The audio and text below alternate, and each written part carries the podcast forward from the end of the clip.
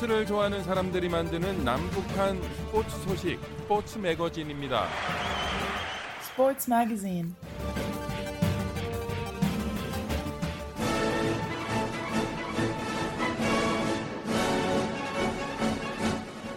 북한에 계신 자유아시아 방송 청취자 여러분 안녕하십니까? 여기는 미국의 수도 워싱턴입니다. 지금부터 그 어떤 방송에서도 들을 수 없었던 북한 청취자들만을 위한 최신 스포츠 소식을 전해드립니다. 스포츠를 사랑하는 저는 김진국입니다. 한국의 최문순 강원도지사는 지난 9일 강원도 평창에서 열린 2021 평창 평화 포럼 2024 강원 동계 청소년 올림픽의 평화적 활용 방안 행사에 참석해 2024 강원 동계 청소년 올림픽의 역사상 첫 남북 공동 개최를 북한에 제안했다고 10일 강원 도민일보가 보도했습니다. 2024 강원 동계 청소년 올림픽은 2024년 1월 19일부터 약 15일간 강원도 평창, 강릉, 정선 등에서 아시아 최초로 열릴 예정입니다. 최 도지사는 2018 평창 동계 올림픽이 북한의 참가와 단일팀 구성이 최대 목표였다면 2024 강원 동계 청소년 올림픽은 남북 강원도의 공동 개최가 목표라면서 올림픽 사상 처음으로 대회 명칭을 도시인 평창이 아닌 도 이름인 강원으로 쓴 것도 남북 강원도의 공동 개최를 염두에 둔 강원도의 제안을 국제올림픽위원회가 받아들인 것이라고 설명했습니다. 최 지사는 남북 강원도가 평창과 원산에서 대회를 공동 개최할 경우 조직위원회 구성과 경기 장소, 선수단 이동, 교통, 통신 등을 남북이 함께 결정하게 돼 협력의 넓이와 깊이가 확대될 것이라며 이를 위해 미국 등과의 공공 외교, 코로나19 남북 강원도 공동 방역 등을 적극적으로 추진할 방침이라고 말했습니다. 강원도는 남북 강원도의 교류 확대를 위해 속초와 원산항을 오가는 17,000톤급 크루즈 선박 두 척과 양양공항과 북한의 갈마공항까지 취항할 187석 규모 비행기 두 대를 준비 중입니다.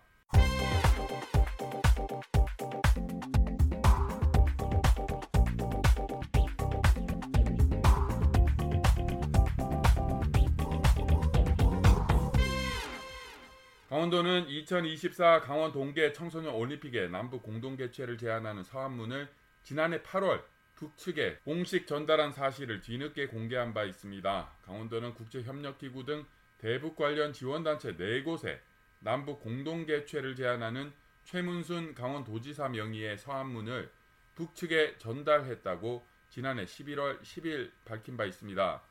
분산 개최 시 개회식은 강원도에서 폐회식은 북한에서 여는 방안도 이번 제안서에 포함됐을 것으로 보입니다.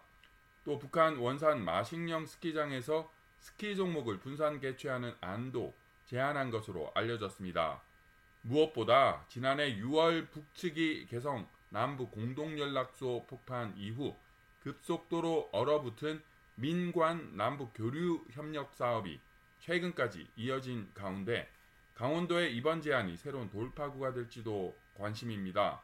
2024 강원 동계 청소년 올림픽 대회는 70여 개국 선수 2,600여 명과 임원 등이 참가한 가운데 2024년 1월 19일부터 2월 2일까지 열립니다.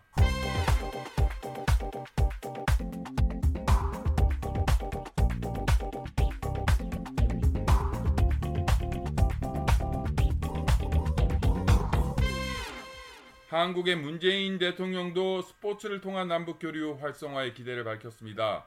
문 대통령은 지난 7일 올해로 3회째를 맞는 2021 평창 평화 포럼 개막식 축사를 통해 평창 동계올림픽에서 한국 국민과 세계인들이 빚어낸 기쁨과 환희의 순간이 아직도 생생하다며 평창에서 시작된 한반도 평화의 발걸음은 판문점으로 평양으로 백두산으로 이어지며 언젠가는 남북이 하나가 되리라는 희망을 키울 수 있었다고 말했습니다. 한국은 올해 7월로 연기된 도쿄 하계 올림픽이 취소나 재연기 없이 열린다면 이를 계기로 남북 교류에 물꼬를 틀 계기가 될 수 있다는 기대를 하고 있다고 러시아 모스크바 대학과 김일성 대학에서 공부하고 한국 국민대 교수로 있는 안드레이 랑코프 교수가 분석했습니다. 남한과 일본은 최근 몇 년간 사이가 매우 나빴습니다. 1965년 남한과 일본은 조약을 맺고 옛날 식민지 시대 문제를 모두 해결했다고 합의했습니다. 하지만 2018년부터 남한 측은 옛날 식민지 시대의 강제 징용 문제가 큰 만행이라고 주장하며 추가 보상을 요구하기 시작하였습니다. 일본 측은 1965년 일본과 남한 간이 조약에서 보상을 이미 해주었다고 하면서 남한이 요구를 거절했습니다. 양측은 심각하게 충돌했고 남한 진보 언론들은 일본을 많이 비판했습니다. 그러나 얼마 전 소리 분위기는 갑자기 바뀌었습니다. 문재인 대통령은 얼마 전 새로 취임한 일본 스가 수상에게 친절한 인사를 했습니다. 문 대통령은 며칠 전 새로운 일본 대사를 임명했는데요. 칸차넬이라는 정치인입니다. 칸차넬 대사는 원래 일본을 많이 비판하는 것으로 유명한 사람입니다.